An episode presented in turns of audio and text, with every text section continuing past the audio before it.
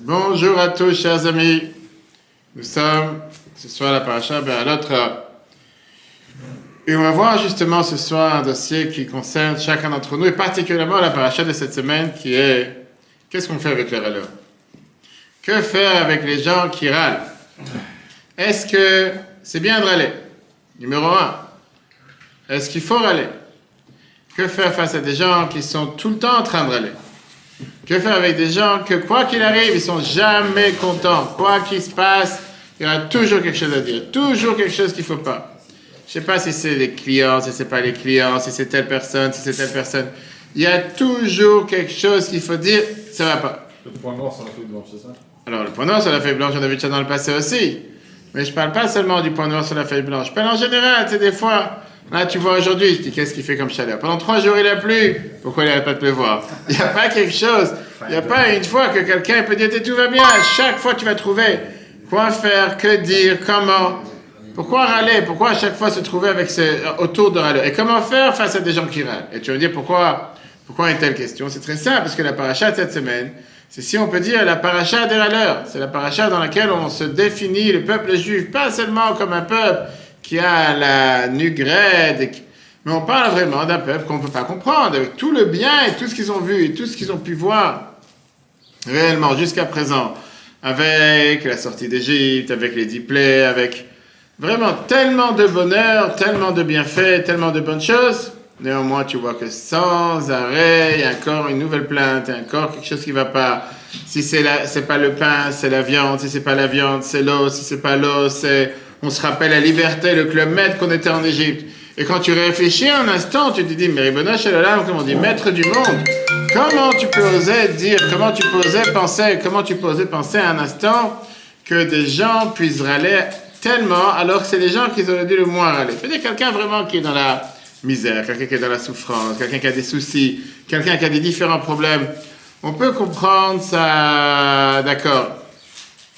Mais quelqu'un comme ces gens-là qui ont tout eu comme bonheur, vraiment du bonheur, tout le temps en train de râler, tout le temps en train de trouver, là, qu'est-ce qui va pas? Et la question, elle est, c'est une question générale, parce que dans la vie de tous les jours, a beaucoup de gens qui ont de quoi être heureux, mais ils préfèrent se mettre du côté des pleureurs. Pas des seuls pleureurs, mais des pleureurs tout court. Mais non, c'est vrai. Qu'il y a des gens qui vont te dire, tu sais quoi, la vérité, j'aime pas râler, mais tout va mal. Tout va mal. Je dirais pas de nom et prénom. Tu as des gens qui vont dire, c'est le gouvernement, c'est les élections. Vont toujours trouver la faille ou quelque chose qui qu'il faudrait, tu vois, ce soir, jusqu'à 26 degrés localement ce soir. Voilà, une dépêche qui vient de tomber. Encore une raison pour certaines personnes de dire 40 degrés, enfin, mais tu te rends compte, mais c'est quoi cette chaleur? Bref, tout le temps. Ou bien, on peut pas rester avec les enfants tout le temps enfermé, il n'y a pas d'air conditionné à la maison. Ou bien, sans arrêt en train de se plaindre, regarde ce qu'on vient de voir avec le corona, les gens ils sortent. Et d'autre côté, tu vois que dès qu'il y a un pont, tout le monde part et tout le monde est parti. Les mêmes râleurs qui sont toujours en train de râler sont toujours tout d'un coup, tout va bien. Maintenant, je vais dire plus que ça, tu as des gens qui râlent face à Dieu. Pas seulement avec l'humain, qui râlent face à Dieu et qui te disent comment est-ce possible, le corona, le monde été fermé pendant deux ans. Après le corona, tu as le variole du singe. Après, tu as le variole du singe. Je sais pas, tu trouves autre chose. Et ça, ça repart et ça, ça revient. Toujours avec quelque chose, d'accord? Maintenant, la réalité, elle est que cette semaine, la Torah commence une série de trois semaines avec des plaintes contre Dieu. Plaintes contre Dieu. N'arrête pas de se plaindre. Le sentiment que Dieu nous a oubliés. Le sentiment que Dieu nous a oubliés. que ça veut dire le sentiment que Dieu nous a oubliés. Tu as des gens qui ont ce sentiment, qui se disent Dieu, il est parti, je sais pas, il est parti en vacances. On va savoir, je sais pas ce qui se passe. Comment ça se fait qu'il pense pas à nous? Ces gens qui se demandent Mais c'est pas possible, c'est pas possible que Dieu nous a oubliés ou qu'il pense. Et c'est vrai que quand tu réfléchis un instant, tu te dis Comment tu peux dire une chose pareille Et c'est vrai que ça inclut tout le monde, du plus grand du peuple jusqu'au plus petit du peuple. Moshe, il se plaint. D'abord, on voit dans la Torah comment Moshe se plaint et il demande qu'il voudrait mourir. Il voudrait mourir, on va tout voir la paracha de cette semaine. Après, on voit Myriam et Aaron qui se plaignent contre Moshe. Comment ça se fait qu'il a abandonné Tzipora Le peuple se plaint si Olaman, qu'ils en ont marre, ce pain qui tombe du ciel tous les jours, la même baguette, c'est le même croustillant, c'est pas un peu brûlé, il n'y a pas de goût d'épices, on va savoir quoi d'autre. Et après, tu les explorateurs qui vont se plaindre, ils, vont se dire, c'est sûr que Dieu, il a essayé certainement de faire quelque chose contre nous en nous plantant dans ce désert, il veut qu'on meure tous dans ce désert, il veut pas qu'on rentre en Israël. Et enfin, tu as Korah qui arrive, qui est le cousin de Moshe, il vient et lui, il se révolte contre le monde entier. Voilà les trois prochaines semaines, trois prochaines semaines de plainte. Maintenant, c'est vrai qu'un des rapports, on va dire, majeurs que nous avons entre nous et Dieu, c'est le fait d'avoir des expectations, d'avoir des déceptions, d'avoir des plaintes. Et alors que dans le passé, on va dire que les plaintes étaient acceptées bien volontiers, quand ceux qui sont sortis d'Égypte se sont plaints dans la paracha Béchala, ça s'est terminé avec quoi? Je l'ai dit, je vous envoyer la manne, je vais vous envoyer l'eau du puits. Dans ces parachiotes, cette semaine, on voit comment Dieu, il a zéro tolérance, allergie à la plainte. Une, réponse allergique très aiguë, comme on dit. Et ça se termine avec des menaces. Ça se termine avec des menaces. Puis il y aura l'épidémie, il y aura, il y a eu la lèpre de Myriam, il y a eu la punition sur les explorateurs qui vont mourir dans le désert. Korah qui a fini par être enseveli par la terre. Bref, c'est la totale, quoi. Ça dégénère dans tous les sens. Incroyable, Dieu dit, je ne peux pas supporter, je ne peux pas supporter qu'il y a de telles plaintes. Je ne veux pas savoir. On n'a pas, pas, le droit de se plaindre. On ne devrait pas se plaindre. Ça, c'est ce qui se passe. Et la question qui se demande, la question qui est demandée, c'est quoi Pourquoi? Pourquoi une telle plainte? Comment ça se fait qu'il y a de telles plaintes? Et pourquoi il devrait avoir pas seulement une telle plainte, mais pourquoi un tel, je dis, un tel regard face à la plainte? Maintenant, aujourd'hui, on va comprendre quelque chose de majeur, qui est d'abord pourquoi les gens se plaignent, pourquoi les gens râlent? Et comme j'ai dit tout à l'heure, pas seulement pourquoi, comment les gens râlent, comment ça se fait que la génération qui a reçu le plus se plaint le plus. Quelle plainte ou quelle, euh, quelle, comment dire, quelle plainte, quelle sorte de râleur est acceptable et quelle sorte de râleur est non acceptable? Quel râleur je peux dire bon ça va, c'est compréhensible et lequel je peux dire non? Et à la fin on verra, est-ce qu'on a le droit de se plaindre contre la Torah? Est-ce qu'on a le droit de dire clairement c'est Dieu d'être religieux? On a vu ça il y a quelques semaines. Est-ce que religieux, tu peux être religieux et libre ou pas? Ou non, c'est la plus grande galère sur Terre. Tu peux pas manger n'importe où, tu peux pas te marier avec qui tu veux, tu peux pas travailler 7 jours sur 7, etc. etc. D'abord, on va essayer ce soir de voir ensemble ce sujet des plaintes en général. D'un côté, pourquoi quelqu'un râle? Pourquoi quelqu'un crie en général? Il exprime frustration. Quelqu'un est entré dans un magasin, il voit que la personne qui doit le servir, au lieu de répondre, elle est sur son portable en train de s'amuser. Il est en train d'attendre pendant 10 minutes. C'est normal qu'il dégénère, c'est normal qu'il crie, il perd son temps. En général, ça vient à cause d'une souffrance, ou bien ça vient à cause d'une peine, ou bien ça vient à cause d'un besoin qui n'a pas été rempli, un désir qui n'a pas été accompli, ou bien quelque chose qui ne fonctionne pas comme il faut. Tu essaies de mettre en place, je sais pas, un enregistrement, quoi, ça marche pas. T'énerve, d'accord. De l'autre côté, ce qu'il faut savoir, c'est que râler, se plaindre, ça ne te crée pas des solutions. C'est pas ça qui amène une solution. Quoi ça de t'énerver Tu cries, tu cries, ça ne va rien changer, d'accord? Mais non. En général, ceux qui se plaignent, ceux qui râlent, ils commencent toujours la phrase en disant Je voudrais pas vous décevoir, je voudrais pas vous, vous, ça, vous gâcher la soirée, mais. Alors, pourquoi tu parles alors? De toute façon, ça va rien changer, d'accord? Parce qu'au final, les gens qui se plaignent, ils parlent avec eux-mêmes. Ils vont rien changer. Maintenant, ça brûle de l'énergie, ça te laisse pas respirer, d'accord? Et de l'autre côté, pas seulement ça te laisse pas respirer, la vie, c'est en général quelqu'un qui cherche toujours à avoir de l'énergie pour pouvoir survivre. Chacun, il se bat pour avoir une motivation, comment réussir. Et le fait de se plaindre, ça te use ton énergie, pas seulement ça use ton énergie, ça accentue ce qui va pas. Ça, c'est se plaindre. Ça met en grand écran, ça met en, en plan 3D les choses qui vont pas. Et qu'est-ce que tu as gagné avec ça? Qu'est-ce que tu gagnes avec le fait que tu te plains? Regardez comment la Torah nous dit que même Dieu cherche à se retrouver parmi les gens qui sont joyeux. Le Tzemar Tzedek nous raconte les dernières heures de son grand-père, le Rabbi Admour Azaken, qui était l'auteur du Tanya, d'ailleurs que j'ai dans le bureau. C'était une situation tendue. Ils se sont enfuis de la, de la, appelle ça, de l'armée de Napoléon, qui était en train de attraper, de, conquérir la Russie. Admour Azaken était très malade. Il allait partir de ce monde. Son petit-fils, le Tzemar Tzedek, il a prié, mais arrive avec une chanson amère, parce qu'il savait que son grand-père allait quitter ce monde. Le grand-père, lui a dit une phrase du Magui de Mezrich, qui était l'élève du Baal Shem. Regardez dans le chiffre 1, là du Tzemar 324. On a vu justement ça dans l'Aftara de Shavuot avec la vision que Ézéchiel a vu quand il a regardé ce qui se passait dans le monde céleste. Avec la vision de comment le monde avait l'air, comment Dieu a créé le monde, etc. Et le Maguide dit Tu fis un à Adam Arem il mata de la même manière que quelqu'un il se présente ici-bas. Car Marim Lamimala, c'est comme ça qu'on le monte dans le monde d'en haut. Ça veut dire que c'est en réalité un miroir. Comment tu vois quand tu as ta face en bas, c'est comme ça que Dieu se montre à toi de retour. Et donc, il raconte à avec mon grand-père m'a empêché de chanter une chanson amère dans la prière de Marie pour ne pas être amer en bas. À ce moment-là, c'était amer en bas. Dieu dit, ah, tu cherches à être amer Je serai amer avec toi d'en haut.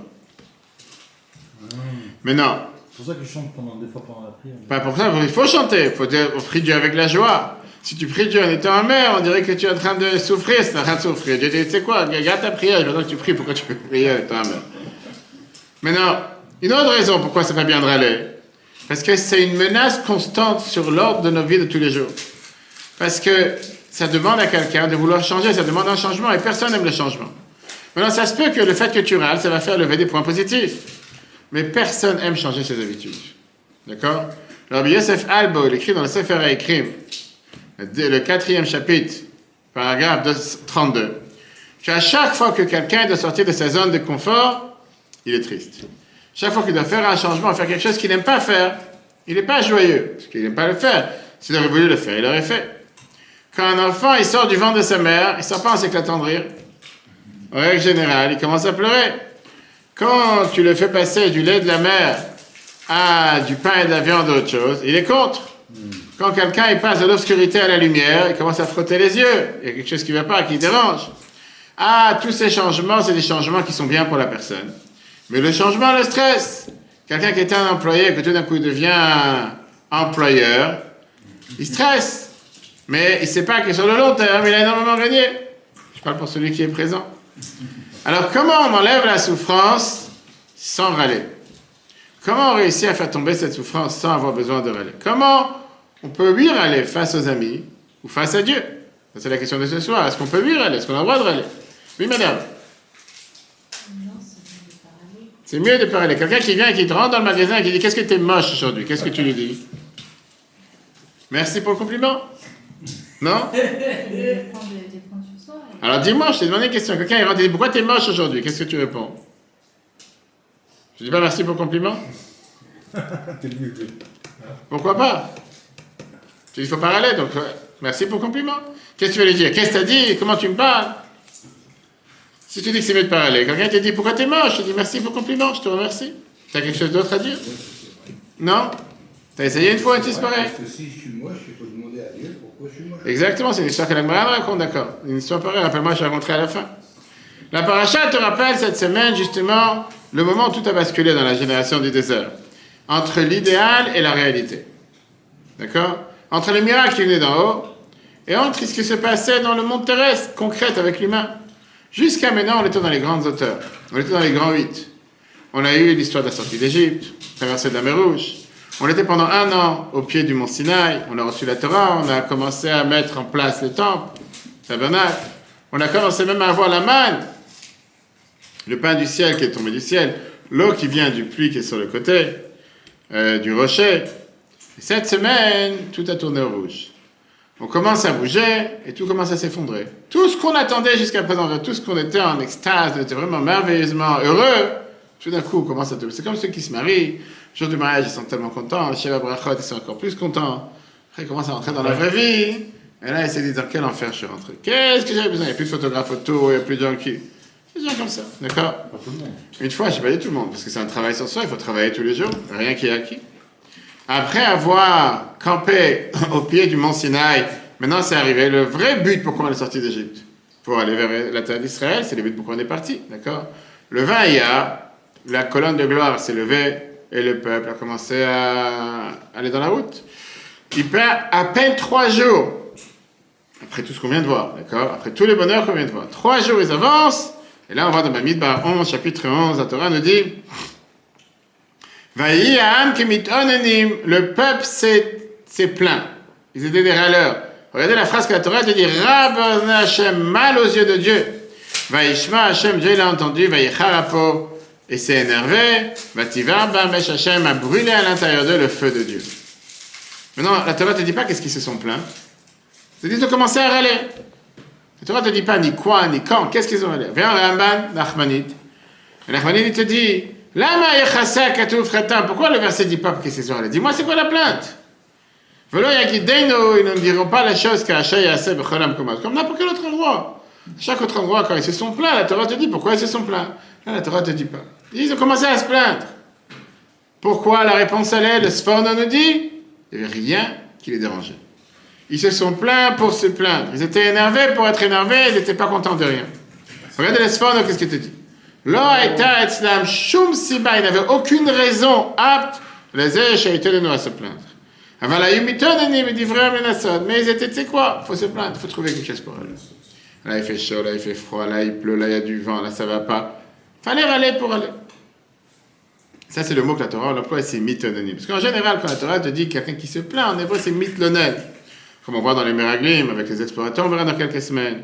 Là, la Torah te dit mitononi. Pourquoi? Parce qu'on va dire une tluna, une plainte. En général, c'est quelque chose de spécifique. Il y a quelque chose, pourquoi tu, te, tu portes plainte? Une plainte, il y a quelque chose, il y a quelque chose qui s'est passé. Une tohana, c'est quelque chose qui est beaucoup plus profond. C'est une cause et une raison sur quelque chose qui ne va pas, ou quelqu'un qui ne veut pas être ici. J'ai toujours trouvé la raison pourquoi tu n'as pas envie de. Tu sais, un élève qui est en classe, des fois, il dit Non, je vais aller, je vais aller aux toilettes, je dois répondre à quelqu'un, j'ai oublié quelque chose. Dis que tu n'as pas envie d'apprendre, c'est plus facile. Je ne dis pas qu'il y a quelque chose qui va. Cherche quelque chose, cherche quelque chose. Non, il cherche la cause pour. euh, bref, il n'est pas intéressé tout court. Continuons la suite. Tout de suite, tout de suite. Alors écoute. Dieu leur donne Écoute, écoute, écoute la suite. Va à Saf Souf, la Torah elle dit que ce peuple qui est sorti, ces faux convertis qui sont sortis d'Égypte. Ils t'avouent, ils avaient une envie. Ils sont assis, ils ont, ils ont pleuré avec le peuple juif. Et la première chose qu'ils te disent, Mia achilenu basa. Ça fait longtemps qu'on n'a pas mangé un steak, un steak frites, des kebabs. En Égypte, on avait des kebabs à longueur de journée, là, on n'a plus. Et qu'est-ce qu'ils te disent? Écoute bien. Écoutez bien la phrase. Qu'est-ce que je viens de dire? La première plainte, c'est quoi? Qui veut lui donner à manger De la viande. La deuxième phrase, Zacharnu et Adaga, on se rappelle le poisson qu'on a mangé en Égypte gratuitement. Qu'est-ce que tu veux, du poisson ou de la viande? C'est quoi ton problème? Je continue. Les concombres, les courges, les oignons, les, qu'on appelle ça, les, les, les, les, ah, les, nous, les, euh, les- non, des différents légumes, ces légumes noirs, là, maintenant j'ai oublié les aubergines, l'ail. Et maintenant, notre âme est tout sec, on n'a que la main devant nous, on n'a que ce pain misérable. Mais non, d'abord il y avait cette atmosphère de il faut râler. Après, on va voir pourquoi on va râler. D'abord, on s'est d'accord qu'il faut râler, qu'il faut, qu'il faut d'abord râler. Et après, ils ont commencé à parler contre la cuisine culinaire, les chefs, les restaurants, 3 étoiles, 5 étoiles, au Michelin qui avait dans le désert. La Torah te dit clairement le mot qu'ils avaient un désir, ils avaient un envie, ils avaient un fantasme, ils voulaient profiter de la vie. Ils ont commencé à se rappeler de la plus belle cuisine Michelin qu'il y avait en Égypte. Écoute, d'où ils viennent Là-bas, c'était vraiment des rois. Ils avaient tous des palais. A pas d'esclavage, rien eu là-bas. Tout allait bien. Et ils disent comme ça, c'est vrai que dans la manne qu'on reçoit, il y a tous les goûts. Comme tu peux avoir aujourd'hui, tu achètes des produits, je sais pas, des, des- soupes, c'est au goût du poulet. Tu achètes des biscuits, c'est au goût de ça. Aujourd'hui, tu peux tout avoir. Tu peux acheter du fromage au goût de viande. Tu peux avoir de la viande au goût du fromage. Tu peux avoir tout, n'importe quel goût. C'est vrai que dans la manne, il y avait n'importe quel goût, viande, poisson. Mais combien on peut manger tous les jours la même chose? Toujours le même pain, toujours la même chose, même si tu as tous les goûts à l'intérieur. Dimanche, lundi, les mêmes pains, les mêmes choses. Parce que quelqu'un ne mange pas seulement avec la bouche, quelqu'un il mange aussi avec les yeux. Il voulait voir quelque chose. C'est une des raisons pourquoi on te dit que les traiteurs te facturent tellement cher en général quand tu arrives dans un mariage ou une soirée. Tu as tout un buffet avec des cuillères et des choses. Ils t'ont mis deux journées pour préparer tout ça. Qu'au final, quand tu sors du mariage, personne n'a presque rien touché. Parce que c'est tellement beau, des fois pour les décors, les gens ne veulent pas toucher. Et les gens ils ont peur de prendre une petite cuillère. C'est-à-dire 90%, 75%, ça n'a pas été touché. C'est pour ça que tu payes le plus cher. Parce que ça va se fatiguer à le faire. Et le pire, c'est que tout va à la poubelle. Parce que peut-être que quelqu'un il a touché ce soit. D'accord? Maintenant, ils disent on a envie pas seulement d'avoir le goût de la viande, on veut voir la viande. Achilenu basa. Alors tu vas me dire, mais d'où ils ont dans le désert de la viande? D'où ils peuvent avoir? Parce qu'ils ont sorti avec beaucoup d'animaux, beaucoup d'animaux qui sont sortis avec des jus, du menu bétail, du grand bétail. Et en plus, il y avait ces. Comment dire, ces. Ces troupes, pas ces troupeaux, ces. Ces équipes de, de cailles qui volaient dans le, dans, dans, dans le ciel. Ils en ont mangé. Mais c'était de quantité minimale, il n'y en avait pas tellement. Et ils voulaient avoir de la viande sans limite, large, comme en Argentine ou dans d'autres pays, il y a de la viande trois fois par jour, d'accord? Pareil, ils ont dit. Ils veulent du poisson. Pas du poisson qu'on goûte par la main, on veut du vrai poisson. Imagine-toi qu'on a la viande avec des oignons grillés, comme on a dans les grillades de votre travail. Ou qu'on a de l'ail, et en plus de ça, tu as un morceau de pastèque avant le repas, ou après le repas, Et en plus, tu as des courgettes et tu as des, comment on appelle ça, des aubergines grillées. Magnifique, tu as une vraie grillade, comme on fait pour les soldats à chaque fois en Israël, etc., des légumes grillés, etc. Viens Raman, regardez comment Nachmani nous décrit ça. Savent ils avaient cette envie. Aman la manne qui mangeait le pain du ciel, c'était pour les rassasier. Vayassou, aussi Matamim, il faisait avec ce pain, avec cette manne, il faisait des plats, mais un prachouf, comme je qu'on va raconter. Mais ils désiraient dans leur cœur, Ta'ava Rabba, un énorme désir, un énorme envie. Basar. Qui veut nous donner à manger de la viande? Le peuple entier n'avait pas de la viande à manger tous les jours. C'est pas qu'ils n'ont jamais mangé, ils ont mangé de la viande. Mais ils n'avaient pas de la viande tous les jours. Le. Il y avait certains d'entre eux qui avaient effectivement du bétail. Et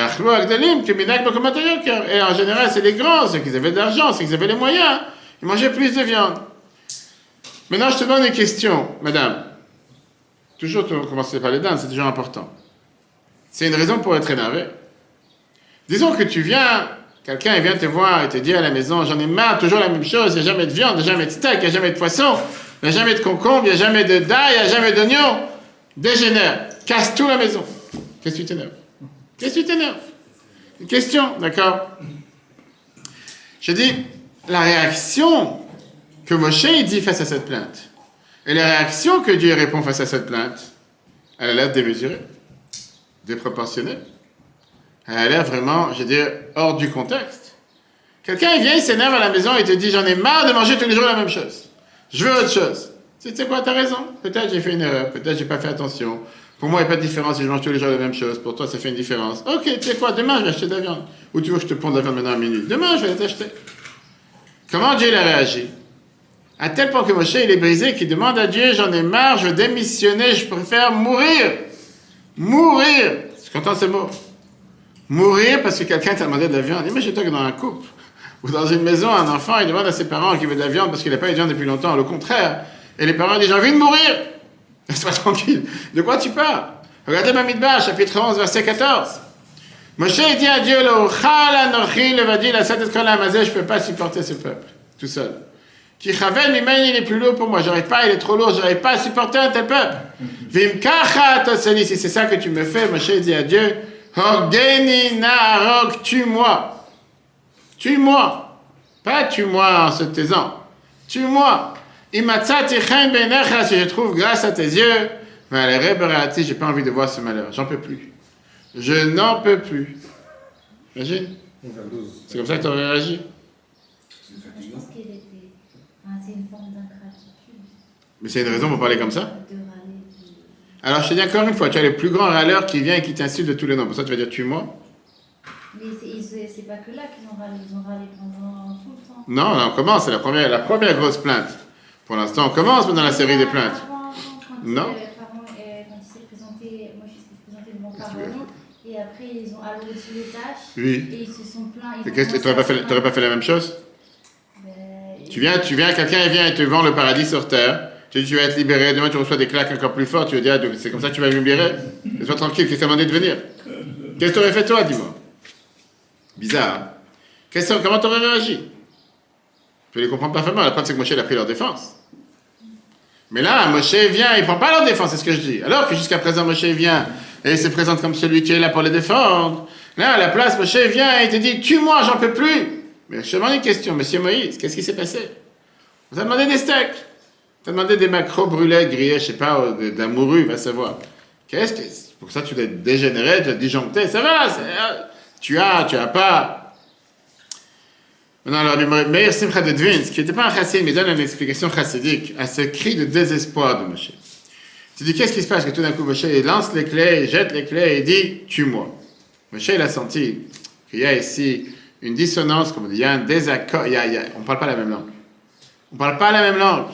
Il a dit, je n'ai pas de contact avec ces gens. On n'est pas sur le même, la, même longueur d'onde, comme on dit. Il dit, si le problème c'est quoi? C'est qu'ils ont envie de ressentir le manger qu'ils mangent. Que jusqu'à présent, il dit, je vois pas le manger, c'est de la poudre en sachet, c'est des sachets de, de, de, bœuf ou des sachets de, de viande, mais je vois pas euh, quoi que ce soit. Ok. Mais si euh, la seule chose qu'il demande, c'est que ils veulent maintenant avoir des grillades, de la- de l'ail, des oignons, etc. Il fait, je peux pas demander pour ces gens-là ce qui, moi, ne me manque pas. Moi, je ne ressens pas ce besoin. Si pour vous, toute votre existence, c'est le fait d'avoir encore un steak ou plusieurs steaks, comme j'ai dit tout à l'heure, c'est pas qu'ils n'en avaient pas du tout. C'est qu'ils n'avaient pas autant qu'ils auraient voulu, etc. Et qu'en plus, il faut tes oignons grillés, et ton ail grillé, et tes, pastèques. De quoi on parle? Moi, je suis sorti d'Égypte pour aller servir Dieu, pour aller en Israël pour servir Dieu, aller sur le mont Sinaï, etc. Et toi, tu as un tel niveau de bassesse, un tel niveau, je veux dire vraiment, la seule chose à quoi tu t'intéresses, c'est encore un steak, et encore un poisson grillé, c'est ça que tu veux. Il n'y a que ça qui te dérange dans la vie, il n'y a rien de plus élevé, plus important. Euh, Moshe, regardez dans Moshe comment il t'explique ça. Moshe Rabbeinu, il revient de matin de Torah, c'est un homme de Dieu. Un ange spirituel, avec la plus grande pureté, de la même manière qu'il s'est séparé de sa femme. Et c'est la raison pour laquelle il a fait descendre la manne, que c'était à manger, qu'il n'y avait pas là-bas, je veux dire, cet engouement de pouvoir être affamé, assoiffé à choses matérielles terrestres. Et donc, c'est pour ça qu'il donne la question, la, la réponse qu'il donne. Mais ah, il ça, d'où tu veux que je te ponde de la viande? Fait la viande ne peut pas venir grâce à moi. Il dit que Dieu, il envoie 70 personnes, les âgés du peuple, que qui ne se sont pas séparés de leurs femmes, qu'ils sont encore en mélangés avec les choses matérielles, qu'ils font tomber de la viande. Dieu, il dit à Moshe, tu sais quoi, nomme 70 personnes qui m'ont aidé à, à guider le peuple juif. Là, Dieu répond à Moshe, face à cette plainte de viande, c'est ce que je vais leur faire. Je vais leur donner de la viande pendant un mois jusqu'à ce que ça va leur sortir du nez.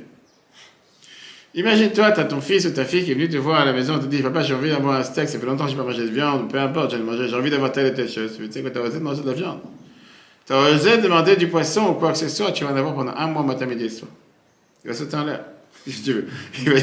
J'attendais que ça. En quoi c'est une punition? En quoi c'est quelque chose qui est tellement mal Dieu, il a fait descendre ce- cela, cette caille.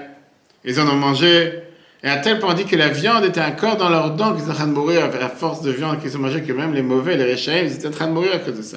Et c'est la raison pourquoi cet endroit a été appelé Kivrot Atahava, la tombe de ceux qui avaient l'envie, le désir.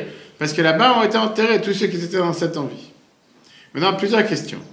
Comment une génération qui a tellement reçu peut se plaindre autant? Maintenant, encore une fois, on n'est pas 10 ans, 20 ans plus tard. Ça fait un mois qu'on a fait lever le temple. Tu as le feu qui tombe sur l'autel. C'était. euh, il y avait un tel manque qu'on n'a pas vu de viande. Pas seulement penser de la viande, mais vraiment être désespéré à la viande. Et c'est quoi ce, ce sentiment, je veux dire, de, de, de languissement à l'Égypte? Tu as oublié que tu à peine quelques mois, tu étais encore esclave. Se rappeler tout de suite la liberté, on était vraiment au Med là-bas. D'abord, on était vraiment en vacances 5 étoiles. Te rappelais qu'en Égypte, tu mangeais gratuitement. La seule chose que tu as reçue gratuit en Égypte, c'était des coups de la souffrance. Rien d'autre. Comment tu peux oser venir avec un tel mensonge et dire que tu te rappelles le poisson que tu as mangé en Égypte gratuitement, les concombres, les- je sais pas, vraiment, c'est ce que tu avais en Égypte. Tout le reste, tout ce que tu as souffert en Égypte, tu ne t'en rappelles pas Rashi pose cette question. Mitzrayim, les Égyptiens, les Égyptiens leur donnaient du poisson gratuit. C'est écrit, même du blé, du foin, ils leur donnaient pas pour faire les briques. Comme tu viens de dire justement, que les Égyptiens les ont poursuivis pour, pour préparer les quantités de briques comme il fallait. Et pas seulement que quand Moshe il est venu, ça n'a pas aidé la faire, mais ça a fait que quoi? Que même le foin qu'ils devaient leur donner pour faire les briques, ils ne leur ont pas donné. Rachid vient et te dit. Si le foin pour les briques qu'ils leur ont pas donné gratuitement, kalvachomer dagim, plus forte raison du poisson. Et toi, tu viens et tu oses dire qu'on se rappelle qu'en Égypte, on avait des sushis gratuits. De quoi tu parles? Alors, d'où est venue cette. cette je n'ai pas dit, mais c'est même pas une non-reconnaissance. D'où est venue cette manière de râler, de, de, de, venir avec de telles plaintes alors que tu sais très bien que c'est 100% du mensonge? C'est même pas que tu te plains à raison, tu te plains à tort. Parce que tu viens et tu dis une plainte, que tu sais c'est faux, c'est pas vrai cette plainte. Tu veux te plaindre, tu veux râler. Râle sur quelque chose de vrai, pas sur quelque chose de faux. Quelle est la réponse Moi, je me dis que c'est de. Simplement d'ingratitude. Et je pense que c'est beaucoup plus profond, mais. Alors, on va dire comme ça. On peut, parler, on peut dire qu'on parle des humains. Et c'est vrai que les humains, ils ont besoin d'avoir de l'ail, des oignons et des pastèques. Tu vas dire à un cuisinier qui va cuisiner sans ail, sans oignons, on va te dire, il n'y a pas de goût dans le manger. Je ne peux pas faire euh, quelque chose sans goût. D'accord. Le Trahamor Rabbi Abraham Sabatedi, qui était un des grands kabbalistes pendant la période de l'expulsion d'Espagne, des Juifs d'Espagne, Inquisition. l'inquisition. Il vient et te dit qu'il y avait un, un débat entre Rabbeinu Meshulam et un roi. Rabbi qui a la phrase suivante. Rabbeinu Meshulam était le docteur. Le roi lui demande, il lui dit, tes parents ont renié le bien qui était fait avec eux. Puis après qu'ils ont eu la manne qui tombait du ciel, le pain qui tombait du ciel, comment ils ont osé demander des concombres et de l'ail? D'accord? Il a dit, demain je te réponds. Il est parti chez celui qui était responsable, le chef cuisinier de l'Élysée, du roi. Il a dit, je te demande de ne pas donner au roi de l'ail après son repas, comme il a l'habitude à chaque fois de finir son repas en dessert avec un morceau d'ail. À l'époque, certainement, c'était les meilleurs desserts. Pourquoi? Parce que c'était quelque chose qui était bien pour sa santé. À l'époque, on va savoir c'était ce qui leur donnait de l'énergie ou peut-être. À la fin du repas le lendemain, le chef cuisinier sert au, roi tout ce qu'il faut. Et à la fin du repas, il lui donne pas sa, sa, dose d'ail journalier. Et là, le roi il s'énerve. Il dit Où est mon ail? C'était sa glace à, la vanille. On va savoir, c'était son dernier, son cocktail, son digestif. Et qu'est-ce qu'il lui répond, le chef cuisinier? Il lui dit C'est le, médecin juif qui m'a dit de ne pas le faire. Ok, donc il appelle, il envoie appeler le médecin juif. Il lui dit Pourquoi tu as dit à mon serviteur, à mon chef cuisinier, de ne pas me donner de l'ail? Alors que tu savais très bien que sans ce morceau d'ail, à la fin du repas, j'arrive pas à me concentrer ni quoi que ce soit. Et là, le médecin juif lui dit, Monsieur le roi, mon, comment on appelle ça, mon, Sa Majesté, il dit, écoute-moi une chose, écoute ce que tu viens de dire. Toi, tu t'es énervé une fois sur moi du fait qu'on t'a pas donné de l'ail à la fin du repas. Mes parents, mes ancêtres qui mangeaient de la manne, que c'était la même, même goût pendant 40 ans sans rien d'autre. Qu'est-ce que tu veux qu'ils viennent, qu'ils se plaignent pas Et toi, tu es osé venir se moquer de moi hier en disant que mes parents, ils ont renié le bien qui est fait avec eux. Toi, une fois, t'as pas donné ton ail, t'as commencé à crier. Là, le roi, il a répondu, t'as raison, et tes ancêtres, ils ont raison. Et ta Torah, elle est vraie. Néanmoins, comme je dis, c'est des plaintes qui ont l'air un peu trop vite, parce que c'est pas 40 ans plus tard. Là, c'est à peine il y a un mois qu'on a mis le temps. Et comme j'ai dit, c'est des mots qui sont avec une telle ingratitude qui n'est pas apte face à la bonté qu'ils ont reçue. Et c'est pour ça qu'on a dit tout à l'heure, la question qu'on veut comprendre ce soir, qu'est-ce qui cause à des gens d'être tellement amers? Quelqu'un qui est marié pendant 10 ans, 15 ans, 20 ans et qui dit à sa femme, de toute façon, tu n'as toujours, t'as jamais changé. Tu es toujours la même depuis que je t'ai connu. Elle est extrêmement belle. Extrêmement belle. Ah oui, parce que quand. Mais tu veux dire qu'il doit être extrêmement aveugle, tu veux dire. que, Comment tu peux dire que non, mais en- en- toujours avec des, des choses, c'est toujours la même chose avec toi. Pourquoi toujours la même chose? Pourquoi toujours une telle ingratitude? De l'autre côté, comme j'ai dit, oublions comment ils se sont plaints. Pourquoi la réponse de Dieu doit être si extrême, si démesurée, si dure? Qu'est-ce qu'ils ont déjà demandé? Des steaks, viande, poisson, concombre, un peu d'ail, un peu d'oignon, peut-être un peu d'huile d'olive. Ils ont demandé, je sais pas, de- des aubergines. Ben, ça va, ils ont demandé des choses. Qu'ils n'ont pas demandé d'avoir euh, des choses extraterrestres? Deuxièmement, c'est pas la première fois qu'ils se plaignent. Et à chaque fois, on voit que Dieu répond à leurs plaintes. Après la sortie d'Égypte, ils ont demandé du pain. Dieu leur a envoyé la viande, Dieu leur a envoyé le- l'écaille. Après, ils sont arrivés à Rephidim, Dieu leur a envoyé l'eau. Plus tard, on va voir sur la faute justement de, le- de l'eau de la discorde. Et Dieu, il est d'accord avec le fait que le peuple demande de l'eau. Et il n'est pas d'accord avec le fait que Moshe, il appelle son peuple, ceux qui sont toujours en train de râler, qui renient à chaque fois le bien qui est fait avec eux. Pourquoi cette fois-ci, Dieu, il a dégénéré en disant, jusqu'ici, je ne vais pas les supporter. Et à la fin, une autre question, comme on l'a dit tout à l'heure. Si on fait attention à la phrase, on voit qu'ils ne savent même pas pourquoi ils râlent. La Torah te dit qu'ils se sont assis, ils ont pleuré en disant Qui veut nous donner à manger de la viande?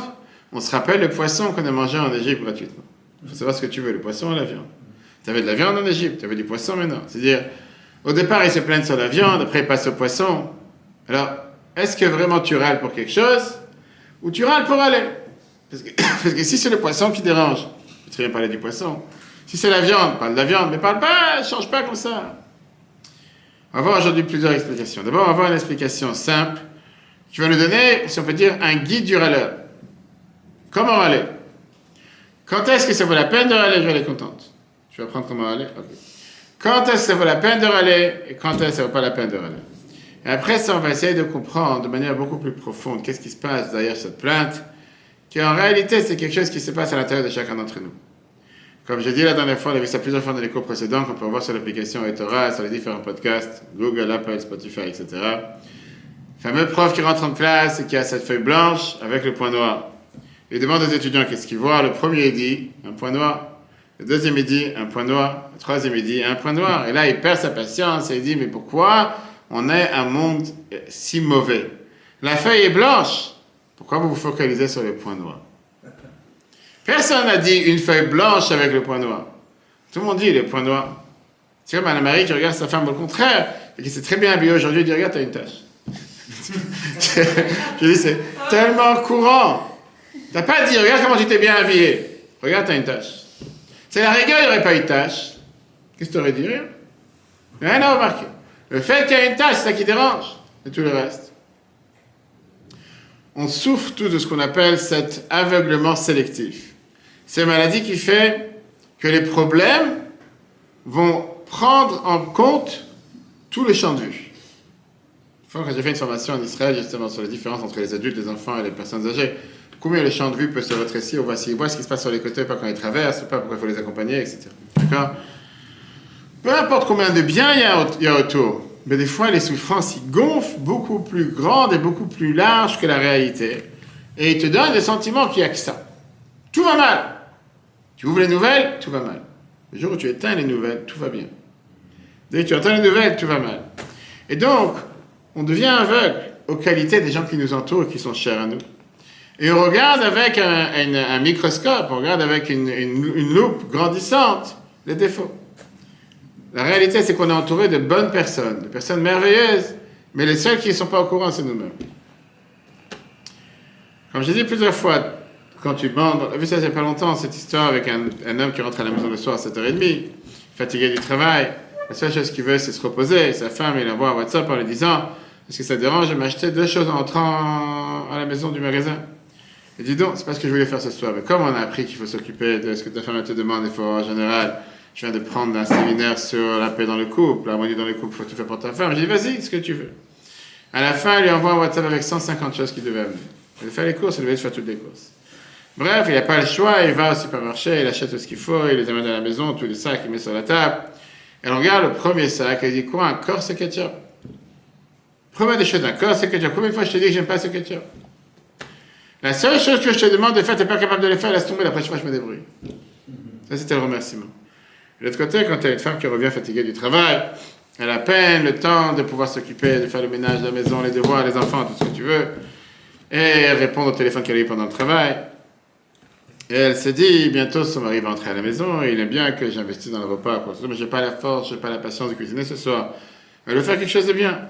Il rentre à la maison et il voit que finalement, elle a fait un très beau repas. Et la première chose qu'il dit, encore ces boulettes de viande. Combien de fois on va manger la même chose Même ce que ta mère n'est pas capable de préparer pour toi, toi tu prépares. Encore une fois. Première des choses qu'on regarde, c'est la chose qui ne fait pas. D'accord?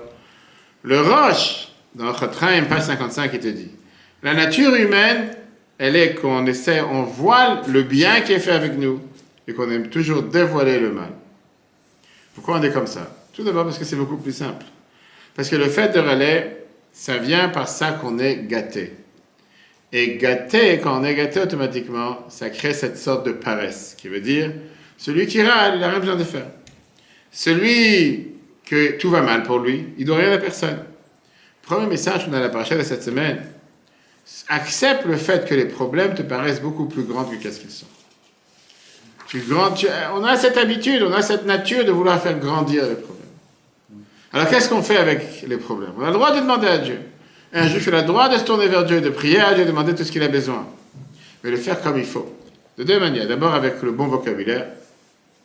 Et deuxièmement, savoir demander les bonnes choses. Le bon vocabulaire, ça veut dire demander sans pleurnicher.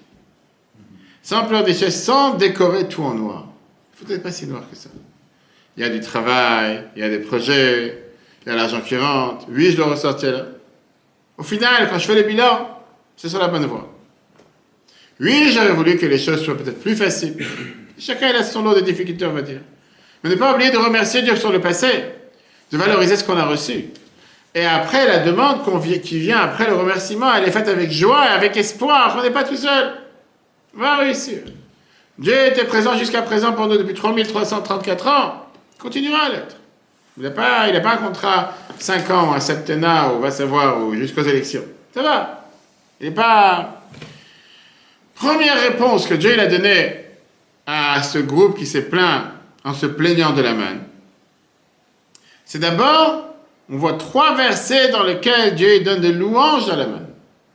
La qualité suprême de la manne. Tu dit comment c'était belle, comment elle était gracieuse, comment elle était douce. Maintenant, c'est comme si Dieu il doit vendre son produit et avoir la meilleure clientèle, se tourner vers sa clientèle et essayer d'être le plus grand marketing, le plus grand personne de marketing pour pouvoir essayer de vendre son produit que les gens l'acceptent. Mais ça, c'est la leçon numéro un que Dieu veut te donner. Avant de demander plus, rappelle-toi qu'est-ce que tu as reçu. Sois reconnaissant sur ce que tu as reçu. D'abord, reconnais sur le passé. D'abord, sois reconnaissant sur le passé. Après, tu demanderas plus. Maintenant, c'est vrai qu'on est tous, on va dire, très larges, on est très dépenseurs dans les problèmes et on est tous radins dans les réussites. Et l'approche devrait être une approche totalement contraire. On devrait ne pas être radin dans les remerciements, et on devrait être radin dans les demandes. J'ai raconté plusieurs fois cette lettre, qui est une lettre qu'on vit avec tous les jours, c'est toujours bien de répéter. Une lettre que la Bible écrit dans le volume 12, page 470, 270, pardon. Personne qui s'est plaint sur la Bible, la lettre, je la lis texto comme elle est dans le texte. En réponse à ta lettre, que tu m'écris ta situation, que toute ta vie, tu n'as pas vu du bonheur. Écoute bien, il faut être fort pour écrire une chose pareille, toute sa vie. C'est quelqu'un qui avait des problèmes de santé, des problèmes de parnassa. Rabbi dit certainement que tu ne reconnais pas, tu ressens pas la contradiction qu'il y a dans ta lettre. Quelqu'un que Dieu il a fait en sorte que tu t'es marié et que tu as des enfants qui vivent pour une longue vie, que quelqu'un pareil dise que j'ai pas vu du bonheur dans ma vie. C'est le plus grand, je veux dire, la plus grande personne qui renie le bien qui a été fait avec lui de manière, euh, comment ça, euh, de manière flagrante, de manière extraordinaire. Des centaines de milliers de personnes prient tous les jours pour avoir un enfant. Ils auraient tout fait pour avoir un fils unique ou une fille unique. Et toi qui as reçu cette bénédiction et apparemment sans prière extraordinaire pour l'avoir, tu ne reconnais pas un tel bonheur et une telle richesse? Avec continuer, je voudrais te dire que peut-être ça c'est la raison pourquoi tu as un problème dans la santé et tu as un manque de largeur dans la parnassa. Parce que tu ne reconnais pas le bien que Dieu a fait avec toi dans quelque chose qui est beaucoup plus important qu'une santé et une parnassa parfaite. Et ça, c'est la bracha d'avoir des enfants, des garçons et des filles qui vont dans le chemin que Dieu leur a donné. Et la vie termine quand tu commenceras à servir Dieu avec la joie. Va se rajouter la bénédiction de Dieu dans tout ce que tu as besoin, dans la parnassa, dans le gagne-pain et dans la santé. Je répète cette lettre des centaines de fois. Mais si on traduit ça dans la vie de tous les jours, le meilleur moyen de pouvoir se plaindre, c'est en commençant par remercier. Qui veut dire, avant qu'un mari se plaint face à sa femme, il doit d'abord commencer à être reconnaissant sur le passé. Et après, ça peut demander sur le futur. Dans le merveilleux discours du rabbi cette semaine, la paracha de cette semaine, le rabbi te dit, regarde, on voit comment chacun des cinq livres de la Torah commence avec des louanges au peuple juif. Chumash Bereshit, Rashi te dit pourquoi ça s'appelle Bereshit. Bishvil Israël, Shenikru Reshit. Pour le peuple juif qui est appelé le commencement. Début de la création. Shemot et Bamidbar, ça commence avec le comptage du peuple juif. Rashi te dit pourquoi il fallait compter Parce que Dieu il les aime. Quand tu aimes quelque chose, tu comptes. Vayikra, Rashi te dit quand on dit le mot Vayikra, la chan chiba, veut dire un langage d'amour. Même le Chumash Dvarim qui commence avec la réprimande, que Moshe réprimande le peuple juif avant de quitter ce monde. Moshe, il essaie de minimiser la réprimande, comme Rashi te dit, parce qu'il les aime tellement pour leur gloire, il ne veut pas tellement leur crier. Une phrase que j'ai toujours dit, quand quelqu'un écrit, on t'entend. Mais quand tu parles, on t'écoute. Qui veut dire savoir mettre les bonnes proportions au bon sujet. C'est pas que tu n'as pas le droit de te plaindre, mais pas de manière disproportionnée. Donc la première des choses, ne pas tout peindre en noir. Pour ça, il faut acheter des kilos de peinture blanche. C'est numéro un. Numéro deux, se plaindre sur les choses qu'il faut la peine de se plaindre. Le message que la Torah te dit, la vie n'est pas parfaite. Tu ne pourras pas pleurer sur tout. Dans la paracha Béchalach, ils se sont plaints correctement. Qu'est-ce qu'ils ont demandé? Du pain et de l'eau. Dans le désert, on n'a pas comment vivre. Là, ils voulaient déjà ce qu'on appelle des fantasmes, des désirs, des plaisirs qui n'étaient pas obligatoires. Tu peux vivre sans plaisir. Là, ils ne cherchaient pas à avoir de la vie tout court. Ils cherchaient à avoir une autre qualité de vie, quelque chose de totalement différent. Ils avaient de la viande, ils avaient du menu bétail, du gros bétail, ils avaient même des cailles. Mais il n'y en avait pas sans limite. Mais il y a une limite, combien tu peux demander Et pas pour tout, il faut disjoncter, pas pour tout, il faut dégénérer. Rashi dans Shemot, chapitre 16, verset 8, il te dit Mara, pourquoi Dieu leur a fait descendre le pain le matin et la viande le soir? Pourquoi pas l'inverse? Pourquoi ils n'ont pas commencé le petit déjeuner avec un steak et ils ont fini le soir avec le pain? Rachid dit c'est très simple. Le fils, lechem, shalou, keogen, puisqu'ils ont demandé le pain correctement, avec justice. Chez If, shaloladam, lechem, quelqu'un ne peut pas vivre sans pain. Mais la viande, ils ont demandé, ils n'avaient pas le droit de demander. Parce qu'ils avaient beaucoup d'animaux, c'est pas qu'ils n'en avaient pas. Et en plus, ils auraient pu très bien vivre sans viande. Dieu leur donné la viande dans un moment qu'il faut se fatiguer pour leur montrer que c'était, en plus, c'était pas quelque chose qui était vraiment vital, comme pour le pain. Ça, c'est l'approche simple. Mais comme on est tous des gens très intelligents ici, on veut toujours l'approche approfondie, le lien spirituel, surtout quand on est des gens très mystiques parmi nous. Voir quel lien, quelles choses importantes ils avaient ici. Ils cherchaient avec l'oignon, c'est vraiment, vraiment du chocolat, c'est des oignons, de l'ail et des concombres. On va voir qu'ici, le problème est un problème beaucoup plus profond. Ils ne se sont pas battus pour l'ail et pour l'oignon. Ils se sont battus directement avec Dieu. Ils n'en avaient rien à faire. Ils ne voulaient pas reprendre sur eux. On a vu au moment de partir. Ils ne voulaient pas prendre sur eux ce fardeau de commencer à aller maintenant faire ce qu'on appelle la Torah et les mitzvot. Pas besoin d'avoir certaines obligations. Pardon. Ça, c'est la plainte. Les plaintes qu'on met dans, les, calages. Sigmund Freud, qui était le père de la psychoanalyse. Lui, c'est un ami à toi. On va parler de plus à lui, il dit comme ça. Il dit son approche était que quelqu'un, parfois, il dit une chose, mais il a l'intention, en réalité, à, quelque chose de beaucoup plus profond. Quelqu'un, il se plaint qu'il a mal à la tête, mais la vérité, c'est qu'il n'a pas envie d'aller dans l'endroit où il faut aller pour se dire j'ai mal à la tête. Quelqu'un, tu lui dis, viens à la soirée le 22, il dit, tu sais, j'ai déjà une bar mitzvah. Dis que tu veux pas venir, c'est plus facile. Pourquoi tu dis autre chose D'accord? C'est ce qu'on appelle parfois, tu as quelqu'un qui a cette souffrance inconsciente, sous-consciente, qui dérange à l'intérieur, et qui va l'exposer à l'extérieur avec une plainte, on va dire, minimisée. Tu vas pas dire la vraie cause, pourquoi tu n'as pas envie. Et donc, la meilleure manière de pouvoir découvrir quelle est la sous-conscience qu'une personne essaye de cacher, c'est à travers discuter avec lui, plusieurs discussions, et laisser la personne pouvoir s'exprimer tout ce qui les dérange, jusqu'à essayer de découvrir qu'est-ce qui se cache dans sa sous-conscience. On a vu tout à l'heure, la phrase numéro un qu'ils ont exploitée, qu'ils ont commencé à dire, ils se sont assis, ils ont pleuré, ils ont dit qu'on nous donnait à manger de la viande? Ok, next. Et qu'est-ce qu'ils disent juste après? On se rappelle le poisson qu'on a mangé en Égypte gratuitement. moi, je te dis, viande, analyse ce que tu viens de dire. Depuis quand les poissons, s'ils te mangent de la viande? Comment tu oses manger? Pardon, tu oses mentir? Et te dire que l'Égypte, c'était la période la plus belle de l'histoire Qu'est-ce que tu as reçu en Égypte de gratuit à part les coups? Depuis quand tu es en de me raconter maintenant un mensonge que tu as reçu en Égypte du poisson gratuit? Le Midrash Sifri il te dit on ne parle pas du poisson gratuit. On te parle ici, Chinam, c'était quoi ce gratuit qui se rappelle l'Égypte? Chinam minamitzvot. Ils étaient ici, poissons gratuits, on parle ici qui étaient libres de mitzvot. Il n'y avait aucun commandement. La vie était belle. Quelle vie belle?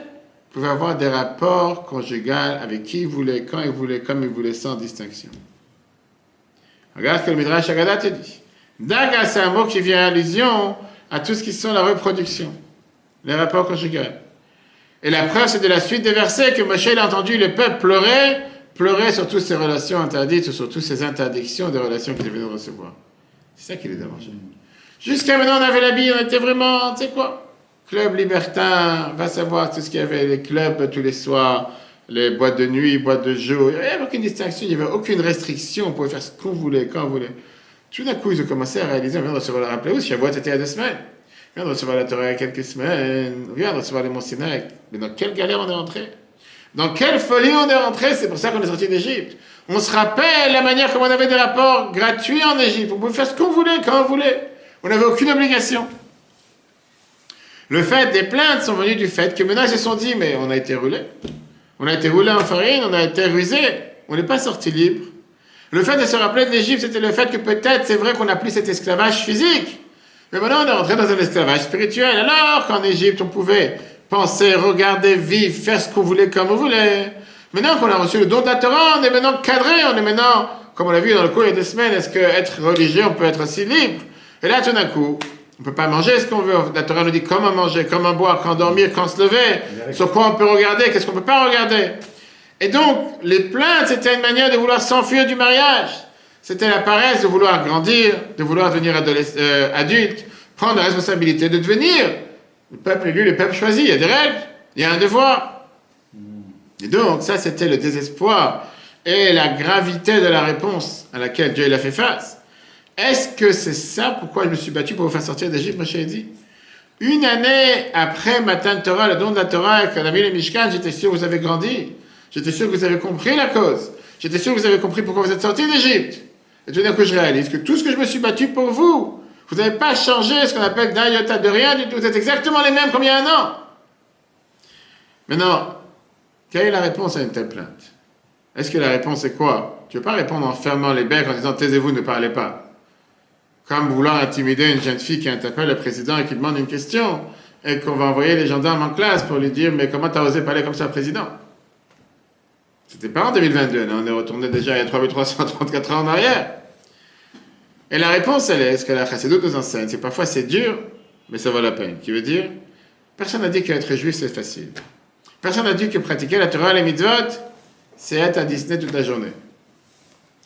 Mais celui qui va te dire que c'est facile, c'est un menteur. Celui qui va te dire que pratiquer la religion, c'est vraiment le paradis sur terre, ne dit pas la vérité. Mais à part le profit, le gain et le plaisir que tu as en faisant ce que la Torah te demande, ça te donne un sens à la vie. Ça, c'est toute la Torah que nous avons reçue. Le fait d'avoir un bonheur qui est conjugué de deux, deux besoins importants. Le profit et un sens à ce que tu fais. D'un côté, l'âme animale, elle doit, oui, profiter. Et comme on a vu dans les cours de Tanya, qu'il faut être heureux quand on fait une mitzvah, il faut être content de faire une mitzvah, il faut faire les mitzvahs avec tristesse, il faut faire les mitzvahs avec joie. L'âme divine doit toujours vouloir aller de mieux en mieux, de plus en plus. Pour être heureux, il faut avoir un plaisir matériel. Si t'as pas de plaisir, à quoi ça sert? C'est pour ça que, comme je disais à Jean-Claude, quand on prépare le cours, il faut qu'il y ait à manger pour l'âme et à manger pour le corps. Parce que si c'est que l'âme qui mange et pas le corps, le corps il n'est pas content. Mais il faut savoir aussi s'élever de soi-même. Il faut savoir vouloir donner aux autres, contribuer à l'autre. Il faut savoir avoir ce mélange entre l'âme divine et l'âme animale et comprendre ce que Dieu attend de nous. Comme j'ai dit plusieurs fois, on a vu ça je crois dans le cours de la semaine dernière, il y a deux semaines, une fois on a fait une étude, on a demandé à des femmes quelles sont les tâches qui vous donnent le plus grand plaisir au moment présent? Et la dernière tâche qu'il y avait dans la liste, c'était élever les enfants, s'occuper des enfants. Ça, c'est pas ce qui leur donne le plus grand plaisir. Quand on leur a demandé la même question, quand vous regardez votre vie en arrière, quand vous pensez sur votre passé, quelles étaient les tâches qui vous ont donné le plus grand sens à votre vie? Première tâche, c'était éduquer les enfants. Alors, il faut savoir ce que tu veux. C'est la première ou la dernière? Parce que la réalité, elle est qu'élever les enfants, c'est pas quelque chose qui est pas fatigant. Celui qui dit contraire, c'est un menteur. Et je vais vous témoigner tous les jours. Des fois, quand tu t'occupes des enfants, des fois, ça te fatigue. Ça te fatigue concrètement. C'est pas quelque chose que tu as du plaisir avec, mais que ça te donne un sens à la vie, un but pourquoi vivre? Et voir les enfants grandir, comment ils évoluent dans leurs études, dans leur... N'importe quel pas qu'un enfant ait fait, il grandit. Parce que c'est vrai que le besoin de chacun d'entre nous est beaucoup plus profond que qu'est-ce que ça peut avoir l'air superficiellement. Quand tu demandes à quelqu'un qu'est-ce que tu veux faire maintenant, des jours, aller dans le canapé, je vais pas voir un film. Pour certaines personnes, ça c'est leur plus grand.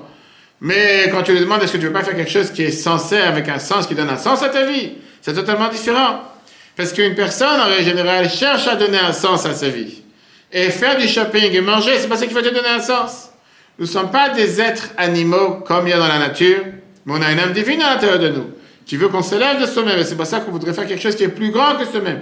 Contribuer à l'autre, donner à l'autre, faire du bien pour une œuvre, une œuvre de charité, faire du bien envers un autre, satisfaire, faire un sourire à quelqu'un qui est dans la misère et dans la détresse. Si on met ça en une phrase, on peut dire comme quoi les parents donnent la vie à leurs enfants. Mais les enfants, ils donnent aux parents un sens à la vie. Comme ça, la Bible explique les fameuses phrases qu'on a vues dans le chapitre de Maxime de nos pères, le Mishnah 6, Mishnah 2, on a vu justement Shavuot, que le seul qui est libre, c'est celui qui fait, qui apprend la Torah. Et on a dit comment est-ce possible une chose pareille. On a vu dans le cours il y a deux semaines que tu peux être libre en étant pratiquant. A priori, c'est impossible. Shabbat, tu peux pas faire ci, tu peux pas faire ça. Et la Torah te dit le contraire. Dans Vaïkra 55, on a vu que le peuple juif sont les esclaves de Dieu, les serviteurs de Dieu qui les fait sortir d'Égypte. Même l'Agmara, elle est contre. Et l'Agmara, elle te dit que quelqu'un qui est libre, c'est quelqu'un qui est mort. Quelqu'un qui est mort, il est libre des mitzvot, il est niftar, il est pas tour des mitzvot. Et donc la réalité, c'est que tant que tu es vivant, tu es un serviteur, tu es un esclave. Alors comment on peut dire que la Mishnah te dit que tu es libre? On a vu l'explication qu'un juif, il n'est pas libre dans le terme d'être libre à rien faire, mais il est libre de pouvoir faire ce qu'il veut, quand il veut, où il veut, quand c'est cadré. Et par ça que tu as un cadre, tu vas pouvoir la plus grande liberté. Comme on a vu quelqu'un qui conduit, qui ne respecte pas les règles du code de la route, il est peut-être libre. Mais quelqu'un qui fait attention au code de la route, au code de la route, et qui fait attention à sa vie, c'est lui qui a la plus grande liberté. Parce que grâce à ça, il peut se déplacer. Si tu ne fais pas attention au code de la route, tu finis dans le mur, peut-être tu es libre, mais au final, tu ne vas pas durer longtemps. C'est vrai qu'un jeune adolescent dans sa, vingtaine d'années, il est peut-être libre, il se lève à 4 heures d'après-midi sans rien faire, il mange des pizzas à longueur de journée, il a des chaussettes partout dans la salle à manger, mais un sportif, celui qui a la plus grande liberté, c'est le matin à 7 heures, pendant 2 heures, il va commencer à faire de la musculation, après il va, s'a- s'a- s'entraîner pendant une dizaine d'heures avec le soleil, il fait attention à manger du manger particulier qui va lui donner de l'énergie, qui va pas à le rendre lourd, et c'est une vie qui peut-être te paraître comme une vie d'esclave, mais en réalité il est très libre, parce qu'il n'est pas prêt à changer cette vie pour une autre vie. Et donc c'est vrai la même chose avec nous. Le fait que Dieu nous a donné un sens à la vie, un cadre à la vie, automatiquement nous sommes les plus libres de pouvoir avoir un sens à ce qu'on fait. C'est pas juste ce qu'on fait pour quoi faire. Regardez comment la Bible écrit ça dans Sichot 17, page 75. La vraie nature d'un juif, c'est de faire Torah et Mitzvot. Quand la Mishnah te dit tu as été créé pour servir Dieu. Alors qu'un juif qui ne fait pas la Torah et Mitzvot, il peut paraître totalement libre et que sa vie, elle peut être totalement facile pour lui. Mais la réalité, elle est que peut-être c'est le plus grand esclavage. Comme Rachamim nous dit, c'était quoi l'esclavage qu'il y avait en Égypte? Qu'on donnait les travaux des hommes aux femmes et des femmes aux hommes. Que même si c'était parfois un travail plus facile, mais puisque c'était pas leur travail naturel, c'était considéré un travail difficile. Quand quelqu'un il fait ce qu'il doit faire et il donne un sens à sa vie, c'est là qu'il peut être considéré totalement libre. Alors, chers amis, quand on réfléchit à la paracha de cette semaine et aux plaintes qu'on a vues dans la paracha de cette semaine, la réponse elle est est-ce qu'on a le droit de se plaindre? Oui. C'est pas interdit de se plaindre, mais de manière proportionnée. Savoir comment le dire et surtout avant, savoir d'abord être reconnaissant. Que Dieu fasse qu'il entende toutes nos prières et toutes nos demandes. Le cours sera rappelé sur l'application Etora, Etora, sur Google et Apple. Qu'on comprenne le sens de ces plaintes, pourquoi Dieu n'était pas content et pourquoi Moshe n'était pas content cette semaine. Pas parce qu'ils ont demandé de la viande et du poisson. C'est beaucoup plus profond que ça qu'on a vu les deux différentes explications. Le cours en replay. Très bonne journée à tous. Et si Dieu veut, à la semaine prochaine.